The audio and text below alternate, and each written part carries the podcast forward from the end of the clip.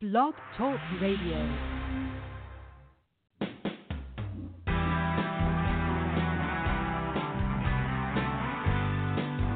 Welcome to Perspective Transformation Radio, enjoying its 10th anniversary, often the number one live airing broadcast on Blog Talk Radio, and reaching a global audience of over 185,000 listeners. During this hour long interview style program, you'll meet perspective transformers who come to share their most pivotal, life changing insights and aha moments, offering you instant access to life, leadership, and God loving seismic shifts of your own.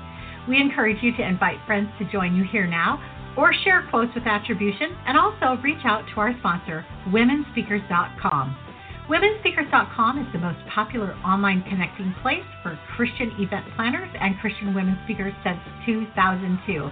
I'm your host, Marnie Swedberg, and I encourage you to grab a notepad and get ready to meet today's Perspective Transformer.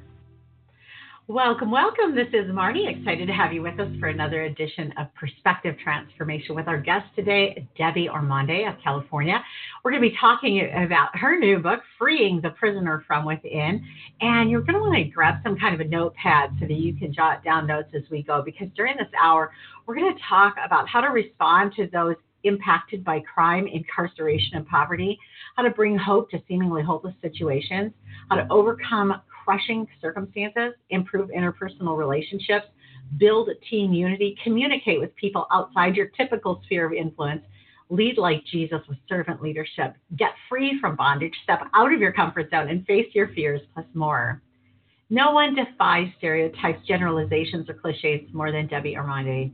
Her childhood was anything but normal. Her story shows how the human spirit can be torn and broken, but in finding God's love and acceptance, changed, repaired, and used to inspire others. She's a professor, a speaker, a trainer, and you can learn more about her ministry over at womenspeakers.com under California or at debbieormonde.com. Welcome to you, Debbie. Thank you so much. I'm so excited to be here with you today. Well, and I'm excited to have you. Like we were talking before we came on air, we've known each other online for a long time, but our first time to actually chat.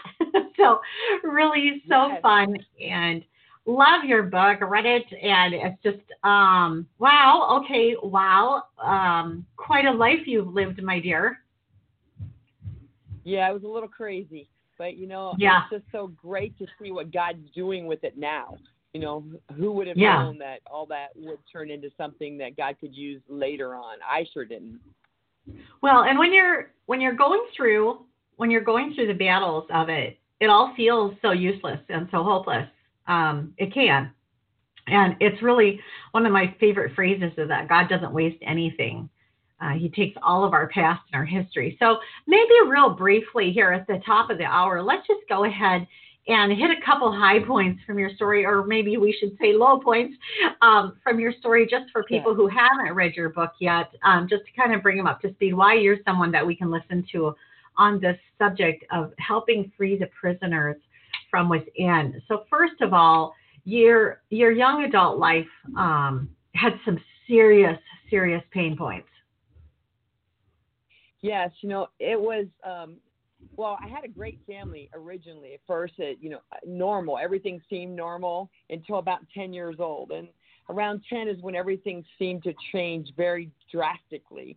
Um, my mother started using drugs along with my brother, and um, our whole world changed. Um, it went from the normal, like having dinner, going, doing things, to now nothing the same. And so um, after a, a, few years, I was actually taken out of the home and placed in the foster care.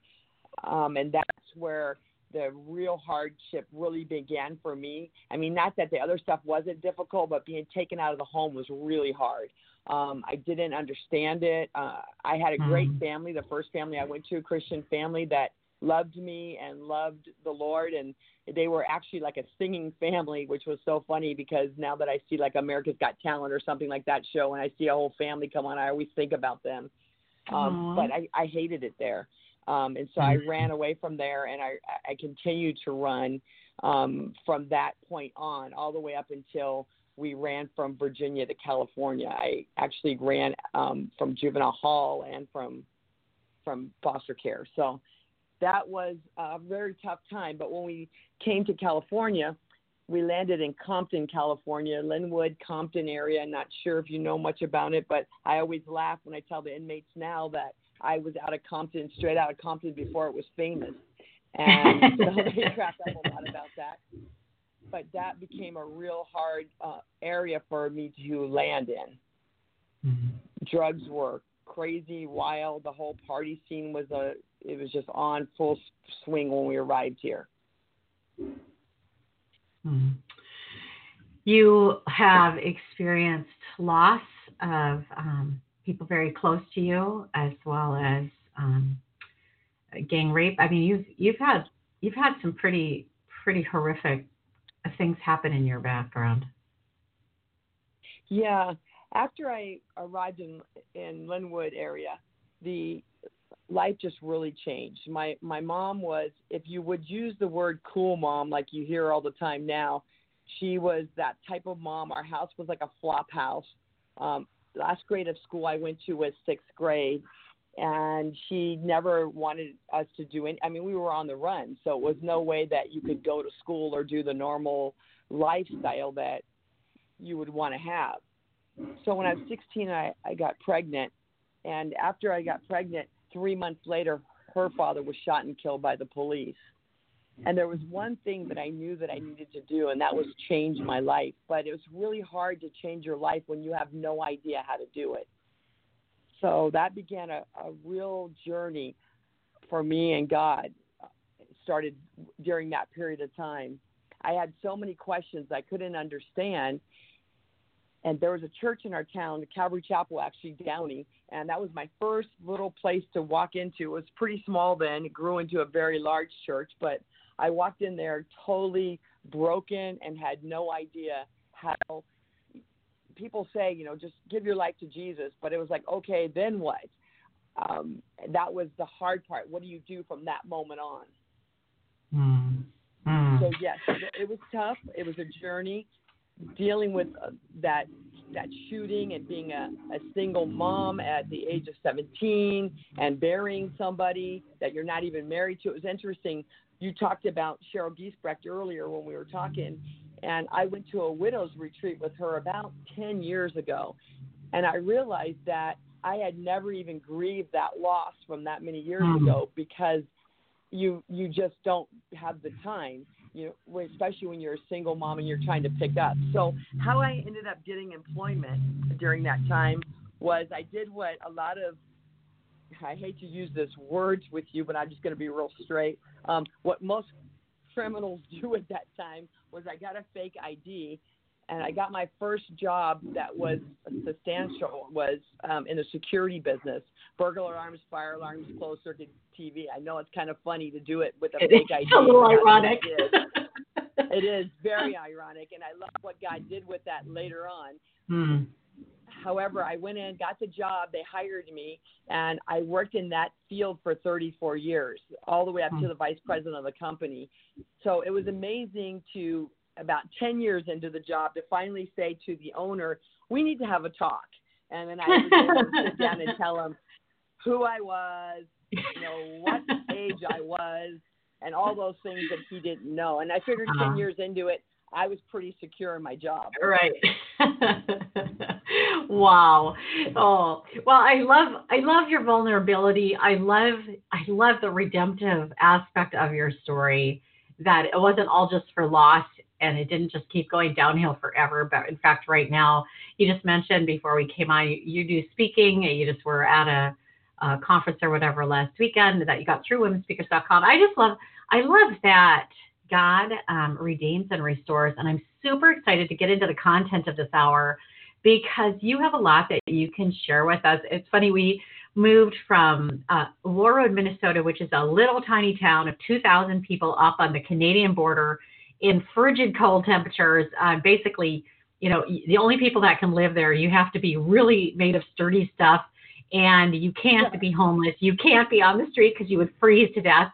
And we moved down to St. Petersburg, Florida to be near our daughter and granddaughter. And um, we came down here into one of the highest homeless uh, populations in the country.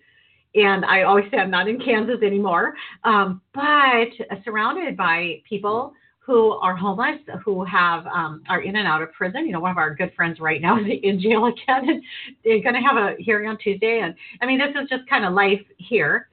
And you have worked with because of your background, you came out of it, and you you work with and help people who are who are in these desperate situations that um, seem to be hopeless uh, from an external perspective. You would say, "Wow, you know, what are the chances that someone like this could turn their life around or could actually get out from under the crushing circumstances in which they live? And so I want to dive into, so talk first about responding to people who've been impacted by crime, incarceration, and poverty. Like, is there something that you train other people to have forefront in your mind when you begin working with uh, people who come from kind of situations that you're not familiar with yourself? Yes, I do a lot of training in regards to that. But one of the things that I'd like to share first is that you have to get real and be real authentic and you have to really start dealing with your own issues before you ever walk inside a prison one of the things I can tell you is they know fake from the from the moment you walk in the door. They know if you're genuine, they know if you're fake, they know if you got a mask on, they can tell that. So you really do need to deal with your own things.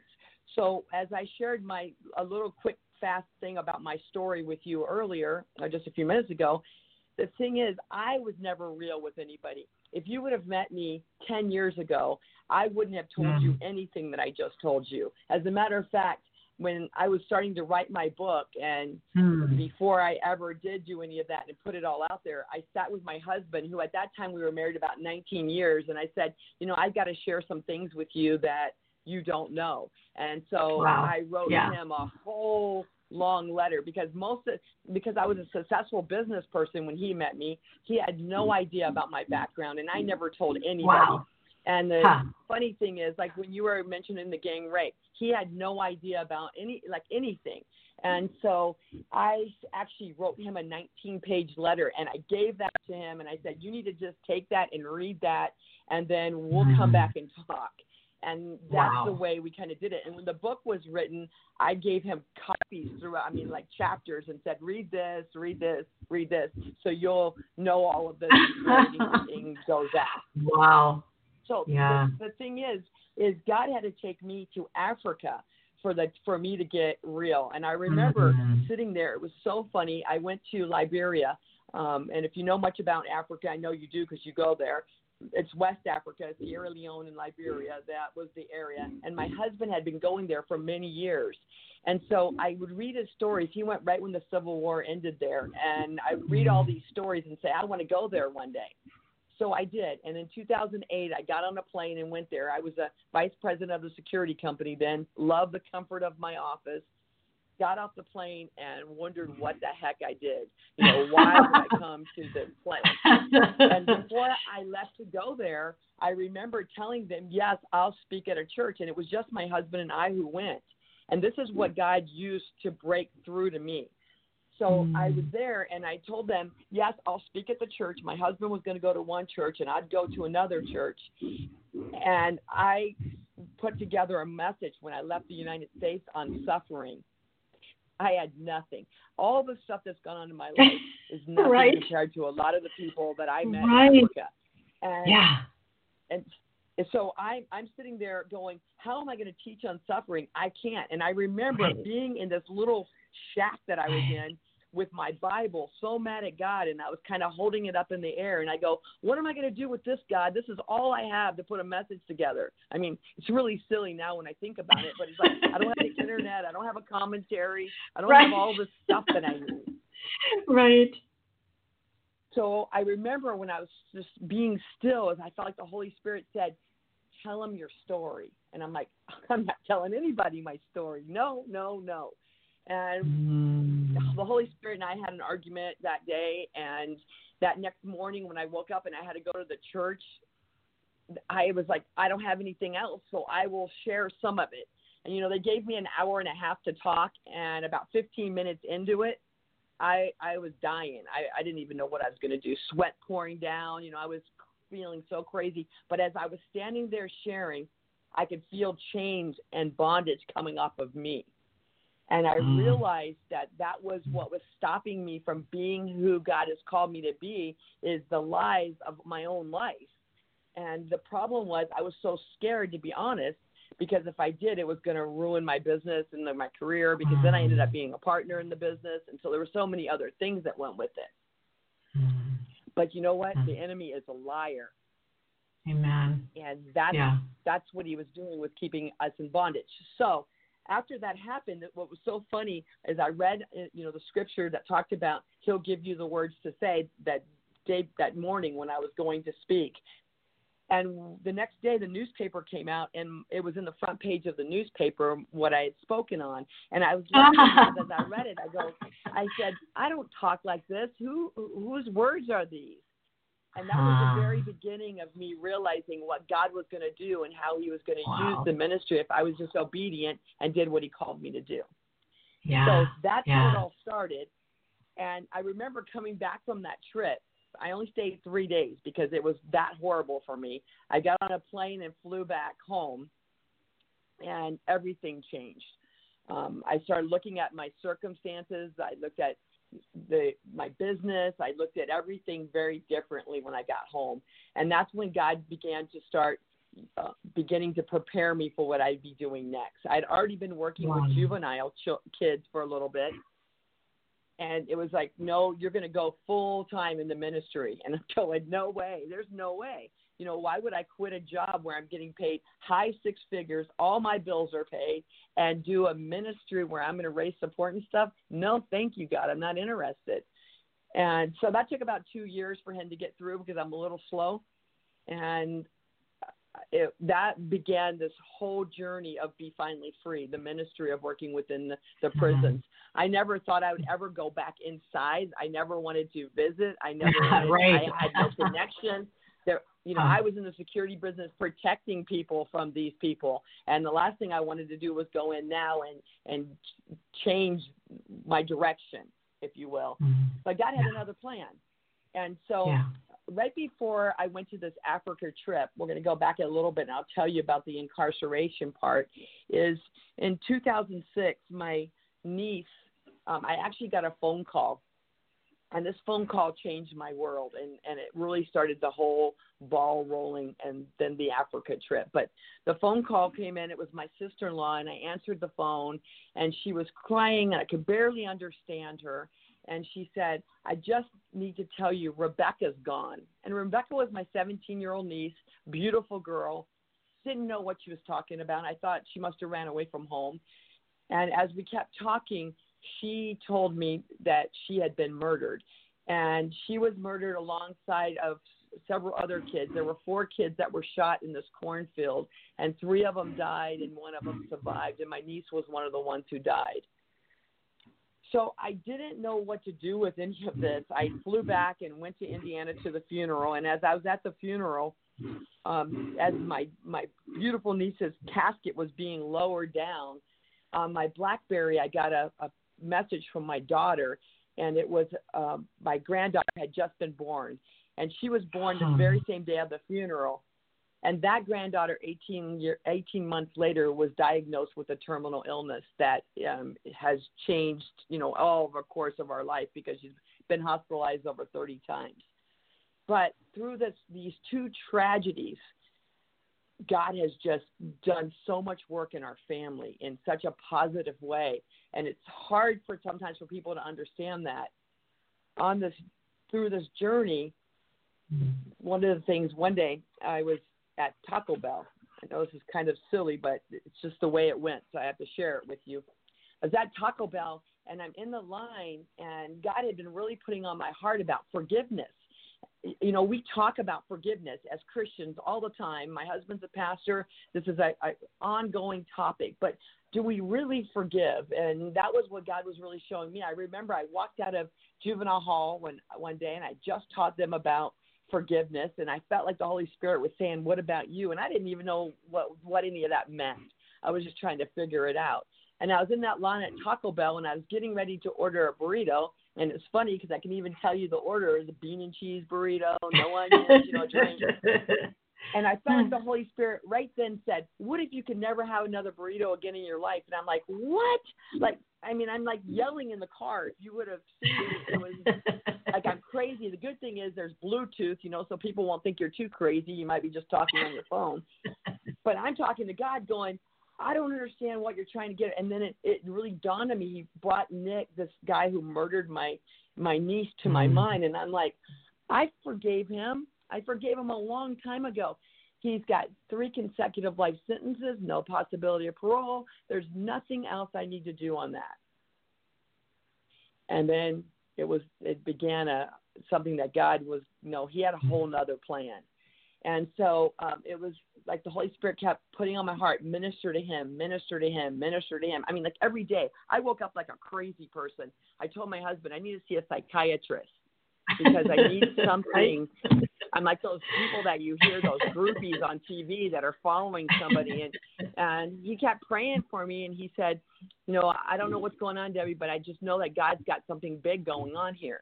And so one day, it was five months after I got that mm-hmm. first that burrito thing and all that whole issue went down that I sat at my table and I was really, I'm just going to be honest, I was super angry with God. And I'm going, I don't know why you're doing this to me. What about my family? What about my brother? How am I going to tell my brother that I'm going to write the murderer of my, of his daughter? I mean, really, God, this is so crazy. Send somebody else. Send Marnie, but don't try to send me.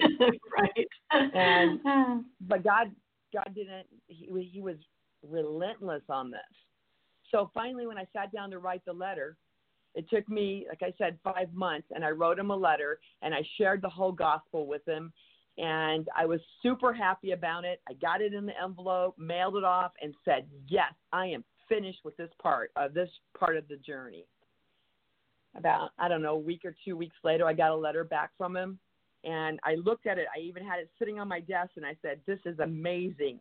I mean, God is going to transform this man's life. He's going to be serving God. He's going to say surrendered his life, and everything is going to be great. And so I just kind of looked at it and was thanking God for it and how great it was going to be. And I opened it up, and he said, CBS and NBC and Discovery Channel all want to do a story on my life. And if you want to continue to write me, you need to send me $188 so I can buy a TV. Hmm first letter. Hmm.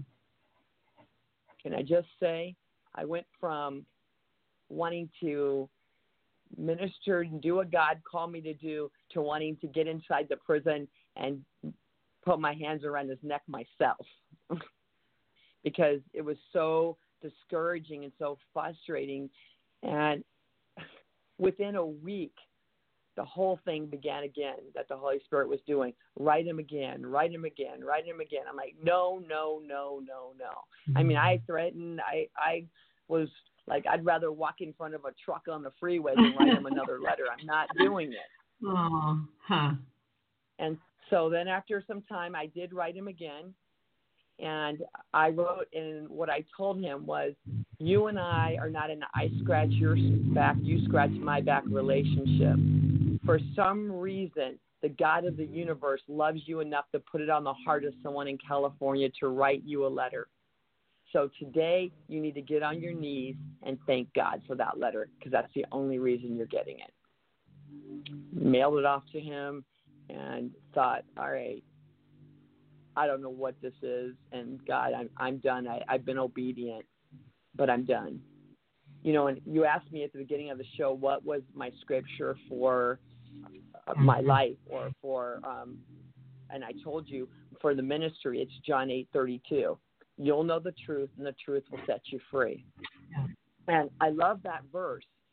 And I couldn't understand how come I still was like felt like remember I said in Africa the bondage was coming off but I still felt like I was had this bondage stuff around me still. Like this to me felt like um I was stuck and then one day I read John 8:31. I have no idea why it took me so long for it to register.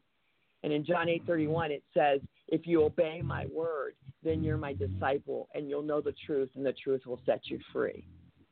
So, it all comes with obedience, hmm. which is a tough one for this rebel. I think it's tough for all of us when, well, when we're asked to do things that just go exactly. I, I mean, I think what you were saying earlier when you were like, God, this is crazy. This is so crazy. This is insane.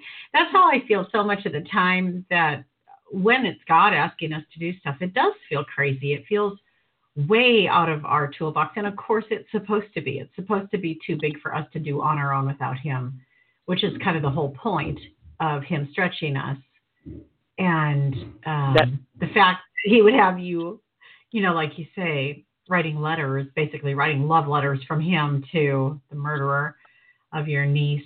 Uh, he does ask us to do things. My sister has a phrase that I say all the time. I'd rather, I'd rather look like a fool than miss an opportunity to be used by God. But when you're in the moment, you do. You feel like a fool, and you feel pretty exposed and pretty out there. And like, God, could you pick someone else? Could could this maybe not have to be me. I want us to go yeah. back to go back to thinking about responding to um, people, well, maybe just even the murderer. I mean, people that we would typically want to avoid, um, not not because we think we're better than them, just because we don't understand and we don't know how to respond. It's kind of like being with someone who's grieving, and sometimes it's hard to know what to say that could possibly be helpful and I think it's real similar. At least what I've found, it's real similar. They just need love. they they really don't need a whole lot of my words. They don't need a whole lot of of anything, but they really do need love. They really are longing to be noticed, you know, that, to be loved. That is the thing that I have seen the most time and time. I, I see a lot of inmates, um, about 17,000 a year, and through that, I have heard some of the most horrific stories, and you learn as you're going through this journey. Yeah. I didn't understand a long time ago. One of my favorite things to read was like crime and punishment books, and um, you know, suspense books and things like that. Now I totally understand why I read them because God was going to use me in the ministry, and I mm. didn't know that then. So I'm not really shocked like some people get really shocked because I I've seen a lot of things. But what I it blows my mind time and time again is when I meet with a girl. Like I have a girl, her name is Brie. Um, she has life in prison. Beautiful girl. Although if most people seen her, all they would see is a gangster. She looks just like a gangster from the outside, scary looking. And one day we I was at um, a prison where she's at, and she was walking out of the service. She was mad at what some one of the speakers were saying. And I'm a chaplain, so I could see that. And I caught her, and I said, "Hey," we just started talking. And I asked her because being a chaplain, I can take her and do one-on-one with her, and I did. And she was telling me what would happen to her as a child when things would go wrong her mother would burn the bottom of her feet with an iron. So she took off her shoes to show me her feet, and her feet are just like almost deformed from how much her mother mm-hmm. did that to her as a child. And mm-hmm. so it, it you when you start hearing the story of so much right. tragedy that has happened, you it doesn't justify anything, but you start understanding how things happen the way they did.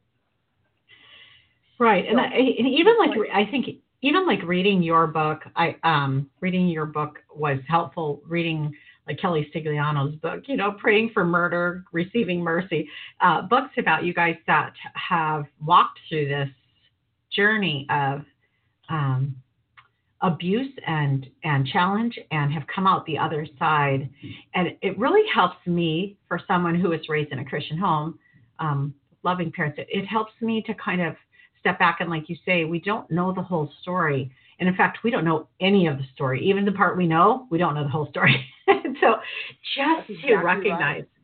you know, these are these are God's beloved children who Jesus died for. And that's where the hope is. The hope is in Christ alone and not in something we could do. And I think one of the big challenges for all of all of mankind is that we want to play God. We want to fix things and we want to make it all right. And a lot of times that is not what our role is going to be. Exactly. That's the hard thing to do too, is and to realize that first of all, we can't fix anybody. Only God right. can. And to go in there and to be able to just what you said earlier about love, that is key. so many people say to me, they'll write or they'll send letters in and they'll say things like, You showed us unconditional love, no strings attached. We've never even know what that looks like. And mm-hmm. that's what's important. It's, it's that they, I don't care what you've done, where you've been, I know that Jesus loves you. And when you ask me about responding to those impacted by crime and incarceration and poverty, those are the key things is to be able to love them where they're at. And sometimes it's difficult. One of the things that I've I've learned because God is just always, and it doesn't matter. At, this could be at church or this can be in prison, is that there's somebody at church that just drives you crazy, and there can be somebody at, at prison that does the same thing. And people don't see this the same, but I, because I'm in both places, I get the pleasures of com- seeing them work together. But you, we'll be at, at church, and you know, people get upset. And this is an ongoing joke amongst people, but it's it's true. It happens all the time. Is if somebody sits in your chair, and you're offended by it, or somebody doesn't do what you want. I was at church one day, and at a different church, and somebody, a kid came in with a baseball hat on, and somebody said, "If you don't take that off, I'm going to knock it off of your head." And I'm like, "What? Are you kidding me?" And I get that. You know, you might think that that's disrespectful because that's what you believe, but we, we what happened to loving this kid that doesn't even I I learned later didn't even know who Christ was right, and right. they walk Yeah. in and that that's the way we we greet them and Right. so Right. one thing that I love about the time that God has put me alongside of the inmates is to realize that they aren't so different than everyone else. Yes, there's some crime, and yes, I get that. And please understand, I'm not downside, downplaying that at all. But it's just interesting. One day, mm-hmm. I remember I walked out of jail and I I wrote on Facebook. I said, you know, I have about 4,000 friends on Facebook. I wish you guys were here so that you could see what went on to, today at jail. However, a lot of you would say that this is just jailhouse Jesus. I said, I wonder if that's what God says about us when we leave church on Sunday, Yeah. because right. that's that is what happens, you know. And but we don't we don't Right. look at ourselves that way. right. So if, right. if you want to know the best way to respond to those incarcerated by crime, and that you asked me that very first question, it's to just love them. It's to Yeah. share Jesus with them, but love them where they're at. It's Mm-hmm. not going Yeah. in there and, and hitting them upside the head with the Bible. It's not trying to get them to see everything your way. As a matter of fact, your way is probably the wrong way. And we need to start really looking at that. You know, you said you were from a Christian home, and, and sometimes even my kids, because my kids were brought up in a Christian home, much different than mine, and they didn't know any of the stuff either. So you know, it's been interesting to have to share with everybody. Right. really look little bits and you know, I was waiting for the first time they said, "Well, you did that, mom. Why can't I?" But nobody's done Mm. that, so that's good. Mm, But- mm. The, my Christian, the kids that were raised in a Christian home, the the older ones, no, but the younger ones, they have a hard time even seeing these things that I'm telling you because they've had things so. I mean, they go to church, they have a good home, they have a good life, they don't have any problems for for you know for the most part. right. Not And that so it's Right. Yeah. them. So it was interesting. My youngest daughter is now 19, and last year on her 18th birthday, I signed her up to go to prison with me, and so she went with me for her 18th. Um, and that was she came in thinking that it was going to be one way, and she learned a whole lot. It was really great for her Hmm. to see. And my son, I take him with me. I teach at the mission. uh uh, three days a week, and I take him with me there for when he, especially his junior and senior year of high school, just because they needed to be able to see some of the the things that they're missing. Mhm. Yeah. So, Yeah. Sometimes we try to protect them so much. I know I did. I I helped put some things together in our community. Um, helped put a child thing together called Sal, the Sheriff's Activities League, and I wouldn't take my kids. They were young men, and I was scared. You know, these kids would do something to them, pick on them, do something, and I that was a mistake I made. It was I, I get we're supposed to protect them, but we got to be careful about protecting them so much that they don't see outside their home. Mm, yeah. Well, I kind of had a uh, when when we first moved down here, the very first Sunday I went to our church, which is a very homeless friendly church, um, and uh, the first Sunday I was there, I was there alone. My husband was still up north, and I was just down um, cleaning out the house that we'd purchased. And I went to church, and during song service, God just put in my heart don't give anyone money. And I thought it was the strangest instruction because at church I normally wouldn't think of giving an individual money. And so I just thought, okay, I won't. so I kept singing. And then after church, I just turned to the man next to me and I said, Hi, I'm Marnie. And he says, Hi, I'm, and he told me his name. And I said, So what do you do for a living? And he said, Well, I'm homeless. And um, that started our conversation. But fortunately, God had put in my heart that little cue about, you know, not worrying about giving somebody money because otherwise, the whole time I would have been talking to him, I would have been trying to figure out how to help, like how to fix, how to help, how to insert myself into his life. But because God had been really clear with me that I wasn't supposed to be the money solution for anybody that morning, um, I was able to just actually have a wonderful conversation with him, and him and I are still friends. And now he's up north, and I don't see him very often. But um, I think that for me, it helps a lot to just take myself out of the role of savior. And it's funny that I ever thought I should be in that role. Why did I ever think that? But I did somehow. I did think that. And it's really cool to be able to step back and to just be, um, just be Jesus, just be a friend to them, just be, be uh, kindness and pray with them. I, I think about the overcoming uh, crushing circumstances I mean, with the people you work with too, Debbie, there, there, there are circumstances you can't overcome their circumstances. Their circumstances are their circumstances. They're in prison. That is their life.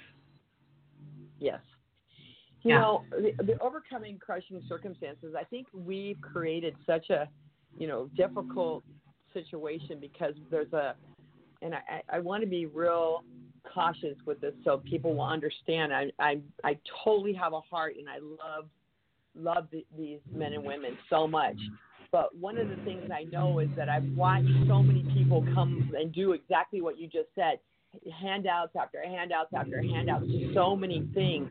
And it's hard to overcome situations when you are not you're not getting up and doing it. On my door of my office, when uh, on the outside, it's painted above the top. We'll give you a hand up, not a handout and we work with zillions of people, you know, that come in all the time. And it's so funny that God put me back in an area that I tried hard not to be in. Actually, when yeah. we bought the company in the city that I'm at, we moved it to the northwest, which is a really nice area of our city. And then God put me right back where I was when we first bought the company. Just I can see my office like just about a block away, and this is like the hood, if you will. And so God has me in really bad area and it, it's mm-hmm. interesting because they, when people come in, they don't want.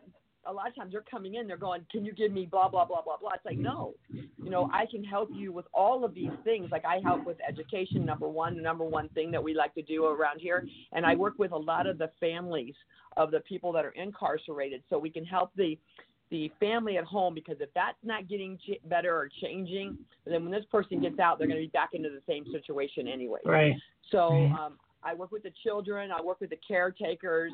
Um, so education is key to achieving the success that they're going to have when they get outside. So that's one of the things we do. And then we'll disciple them. We have mentors, and we'll get them connected with mentors, and we'll get them connected with everything. It's like individually. What does this individual person need?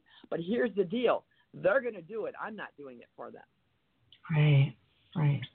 And that is that's the hardest it's the thing. Key. It's hard and it's the, the key. church. Mm-hmm it, and it's hard. It's hard for the church to understand. You know, the homeless thing. They did a, a video not too long ago in in uh, the Orange County area, and it's between Anaheim and like Disneyland, and all there's a canal there, it's a riverbed actually. You could actually ride your bike from let's say Whittier all the way to the beach, and it was really a great ride. Well, now it's all like homeless encampment, and there was a guy who's riding on his bicycle, and as he's going through this uh, this homeless camp, and I mean, some of them have like they literally, I'm not kidding, they have solar panels on them on their tent, and they have like a, a TV and everything in there.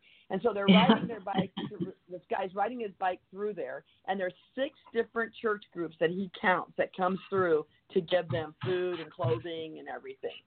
And I know that we it's because we're trying to help with the problem, but it's not helping the problem. I hope that makes sense because you know I, it, what's really interesting is I never expected to be dealing with homeless. When when God said, "Okay, you're going to go do prison ministry," I told you I threw a fit, And then God just put it on my heart, moved me in this area where there's all homeless. Sometimes like at nighttime when you leave, it's just unbelievable. And now I'm dealing with a lot of homeless issues, and I never expected that. And now I've been like speaking and been in a lot of homeless collaborations because the one thing for sure is just giving them everything is not going to help. Yeah. So. Mm-hmm. Yeah. Well, I I think that one of the things that took me a long time to figure out was, um, you know, the people that stand on the corners and um, kind of have a sign or asking for money, and my problem with that was that I didn't want to give them money because even down here, even a, a buck can buy a hit of a chemical that gives them a short high, but it's just so, so destroying their brains. I mean, it's just like um, mm-hmm. so terrible for them. Uh, spice. And so I didn't even want to give them a buck, but I couldn't take, you know, hot food with me all the time or whatever. And I just really wanted it. it took me almost a year to figure out what to do. And at what what I love about my solution, and I think what you said earlier was really important. A solution for one person is not going to be the solution for another person, but just praying it yeah. through allowed me to come to a point of peace where now I just have, um, I just for me, I just have energy bars in my car, as well as I got some little um, scripture cards, you know, uh, just with a, a verse on them. And so now when I see a homeless person at the corner, instead of averting my eyes or you know praying with my head down so I don't have to look at them so they don't come over and I don't have anything to give them you know? Um, I have this I have this just very simple gift that I can engage with them. At least I can look at them in their eyes as I'm praying for them. And one of the things that I think that people who are displaced really feel is uh, lonely. They're just so lonely. No one looks at them. No one sees them. Um, and and it's it's a very lonely place to be. Can you just talk to that sense of loneliness and maybe some things that have helped um, that you found helpful? Yes, and what you said is so true. I don't know if you've ever seen or read the book called Under the Overpass, but it's a mm. book that um, a guy who actually was in college, him and another guy, they they were at Christian college and they kind of were challenged by their professor to do something you know, different and go out to help change the world. And these two guys decided they were going to go for six months and live on the streets. And they lived in five cities. And they didn't take anything with them except for their guitar to earn money. And one of the things that he said is exactly what you just said. He said, People, one of the hardest things for me was that I would look at people and no one would look at me except for little kids that would walk past, little kids would look me in the eye. No one else would look me in the eye. And he said how difficult that was. And then he even talked about Christians that would come because they'd always play Christian music and they'd be playing that and people would be raising their hands but they wouldn't help them with anything and and so he he put out the book and at the very back of the book he has a lot of ideas and different things that you can do to help mm-hmm. when you see homeless people and some of them were like having a pair of socks and some water um when you do bars, like you said, make them soft because homeless people don't have teeth, a lot of them. Mm-hmm. And then you can have Vienna sausages and you know those kinds of things. And then if you choose to, you can have some gift cards such as you know McDonald's, Taco Bell, things like that for five dollars or something like that. So those were some of the ideas he said. So I started doing a lot of them myself. Same thing that you were saying. In my car, I'll have something either I always try to have socks because if you look, they're I mean they're nasty. Let's just be honest. And so at least a fresh pair of socks for a few days are good, and especially even if, if it gets cold during that cold time. And you can get them at the dollar store for pretty cheap, and you can sometimes get packs for really cheap. And mm. so I have also have a card that has all of the homeless facilities around us that serve food so I can hand that to them too. But you know what I've learned is that the homeless have like a, almost an underground, if you will. Right, for sure. they even know what menu yep. is going on. Exactly. it's so funny. And but I still have that just in case you might be new to town, and that way they'll have an idea of what's available to them. Yeah, yeah, that's beautiful. That's beautiful. The other thing we frequently do is if somebody asks for, a lot of times people will ask us for a couple bucks toward their um, medicine. They'll say, um, "I have I have this much money, but I need a few more dollars to pay for my prescription." And so we just say, well, let's let's just go over there right now and we'll get it for you.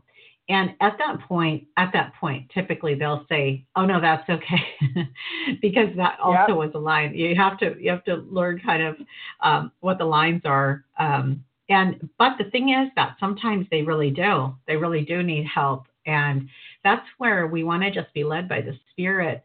I like the concept of freeing the prisoner from within. Your book is about how God freed you from your history, but it's also it's also the hope that all of us have because all of us have areas of bondages within ourselves. And some of this is our fear to actually step out of our comfort zone and to help people that are in a different situation than us, that have different circumstances. We feel afraid that they'll just take everything we have or or that we'll do something wrong. And I honestly, that might happen. Um, but the reality is that God sent Jesus to us. he took the greatest yes. risk ever to come to us and to put himself in the hands of sinful people who crucified him. And if he is willing to give his all for us, then we should be willing to step out too.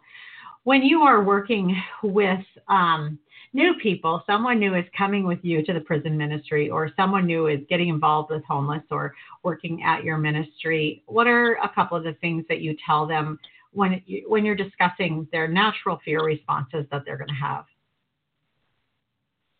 Their natural fear is that what you said? Yeah, fear.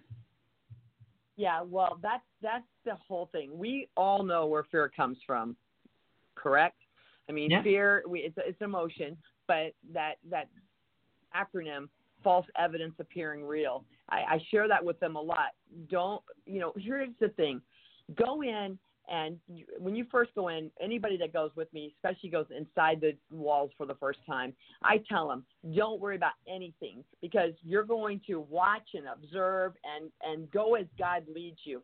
If you pray and you ask God to give you discernment and wisdom, He's going to do that. I mean, that's it's scriptural. He's going to do it but you have to you have to step out and then watch what he does. So it was really funny. I had a, a business lady I, that comes to my mind that right when you said this, she was scared to death. She had never been inside. Um, she only went with me the first time about five months ago. Um, now she goes every week and she's teaching. She is absolutely over the moon and in love with these the ladies. She goes mm-hmm. and speaks with the ladies and she never expected that. Like when she got there, she just expected it was going to be. I think a lot of times people think it's going to be like um, Lock Up Raw. You know, it's going to be the parts you see on those shows, and you know, you're seeing yeah. the worst of that inmate at that one time. You're not seeing the the majority of the inmates. And so she was so taken back and so surprised. And then what really surprised her is when she would come back, they would ask her questions about what she, was going on that she had maybe shared in her life that they had been praying for for her. And that actually blew her mind because she said, you know what, at church, I might say I have a problem, and some a lot of times people won't even ask me again if if they're if I'm doing okay or if they need to pray. And she goes, and that they these girls did that just blew me out of the water. So I think yeah. a lot of times it's just you'll start realizing once you start doing it, but fear will stop you from being all that God's created you to be. Right. And so we've got to be able to face fear head on and go, okay, I, I feel it because I don't know. It's it's the unknown. You know, a lot it of times is. that's the most thing that we're, that we're the most scared of is the unknown. Mm. And so once we step past that and find out what that even looks like, then it's amazing. I remember once going into a prison and I took three new women with me. They had never been to prison and we walked in and they said, "Okay, we're taking you to this new area." And I was pretty new in the ministry then and and they I said, "Okay, yeah, let's go." And so we went and they handed us all bulletproof vests that we had to put on. And I'm like, right. Oh, I've never had to do that before. And so the ladies are looking at me and I'm like, I don't know. And so we put on our bulletproof vests. And so we, yeah. they're taking us into the shoe at this men's prison, which are the worst of the worst men that are inside this prison. Mm. And so we go in and they're bringing one man at a time. He, he's shackled. He has handcuffs on. He's got a guard on both sides and they're putting them into these little cages. They had 12 cages in there, and so we had to wait for them to bring every one of the men in there. And the whole time I'm mm-hmm. like, God, what in the world? And what am I going to say? And what you know? And I'm, I'm just praying, trying to figure this out. And then right. the, I walk over to the first guy, and the very first guy, I said, "Hey, how are you?" He goes, "You think I'm here because I want to see you or hear you? I don't want to hear anything you have to say. I'm here because I'm out of myself for an hour." And I'm like, get out of here. That is so exciting. I said, you know, my son is in the Marines right now, and he's in boot camp. And in boot camp, they go to church every week because they can get away from the drill sergeant. And so I totally get it. And he's just looking at me like, what? You're like, you're crazy. and the, the funny thing is, the mm. the girls all were looking, and it kind of broke the the the whole, yeah. you know, the room, yeah. the the tension that was going on there. And that guy made a first time decision for Christ that day. And right. you know, who would have known? God did. But if that fear, what he said to me and the way he said it to me would have stopped me from even talking or and, and that was God. It wasn't me. It's not like I had some right. great comeback for him. It's because I was over in the corner going, God help me right now because I don't know what I'm going to do. Right, right, and I think that is that is tr- truly the key. I love how you told the gals that are going with you, you know, just don't even worry about anything. Just go, just come with and you're taken care of. And actually, when um, when I go with somebody to Africa, that was the advice given to me first, and that's what I give the advice to people coming to Africa for the first time is don't try to figure everything out that's going on around you. You can't. It is too much for you. You'll be overwhelmed. So just focus on yeah. what you're supposed to do next. And that's where Jesus actually meet, meets us, you know, the light to our path, the lamp to our feet. Um, just enough, just enough for the next few steps, not enough for the next lifetime, but enough for the next few steps. And as long as we just know that we're there on His commission, we're there because He sent us as His ambassador, as His emissary. We know that He, like you say, He is going to meet us there. He is going to help us. So one last thing here, real quickly, Debbie, when you're working with okay. um, building interpersonal relationships, building team unity, um, communication between people that are from different backgrounds, different lifestyles. So let's just take a, a group of gals that you're working with for the first time in prison, let's say. What is something that you do early on with this group of individuals to help to build unity, to help to build um, the ability to trust each other? Well, I have them come to the office and everybody volunteers at the office first. So that way we get to know one another. And then that way you're kind of building a camaraderie just because you know one another. If you meet at the jail the very first time and they don't know one another, that, that they walk in not knowing that. So that's a problem. And so we get together, we do worship time here, we do, we build a team before we ever get to the prison. And that is the biggest important thing for us. Everyone gets, we do Bible studies with inmates.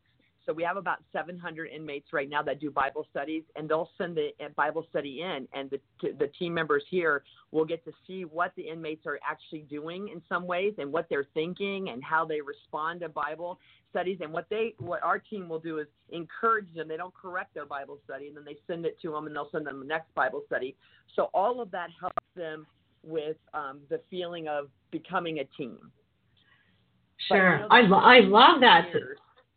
I love that being able to see how they're responding to the the questions first in writing before you actually are with. That's a beautiful that's a beautiful first step, kind of an initiation step where it breaks the ice a little more gently than just throwing them in the deep end. And really you know sometimes yeah sometimes God throws us in the deep end and that's how it is. But it's really cool that you as a leader have the opportunity to gently, gradually um, bring these girls in. That's beautiful. Yeah, and it is really great. Like the guy who murdered my niece, he's he's actually the one we started the Bible study with. He was the first wow. one that ever got one. and Go uh, figure. somebody here that actually wow. sends does his Bible study all the time, and and she mm. she's blown away at the transformation that God is doing in his life. Um, and it's it's mind boggling, but that's what God does. I mean, I don't know why we would be so surprised because He does it in our lives and He can do it in their lives. yeah. it doesn't yeah. mean that they still don't have consequences because they absolutely have consequences and that's one of the things a lot of people think oh you must be a bleeding heart it's like no like i i want everybody out or any of that no i think people have to do their time and they have they're responsible for their actions but i also know that god loves them. Right right right. Yeah.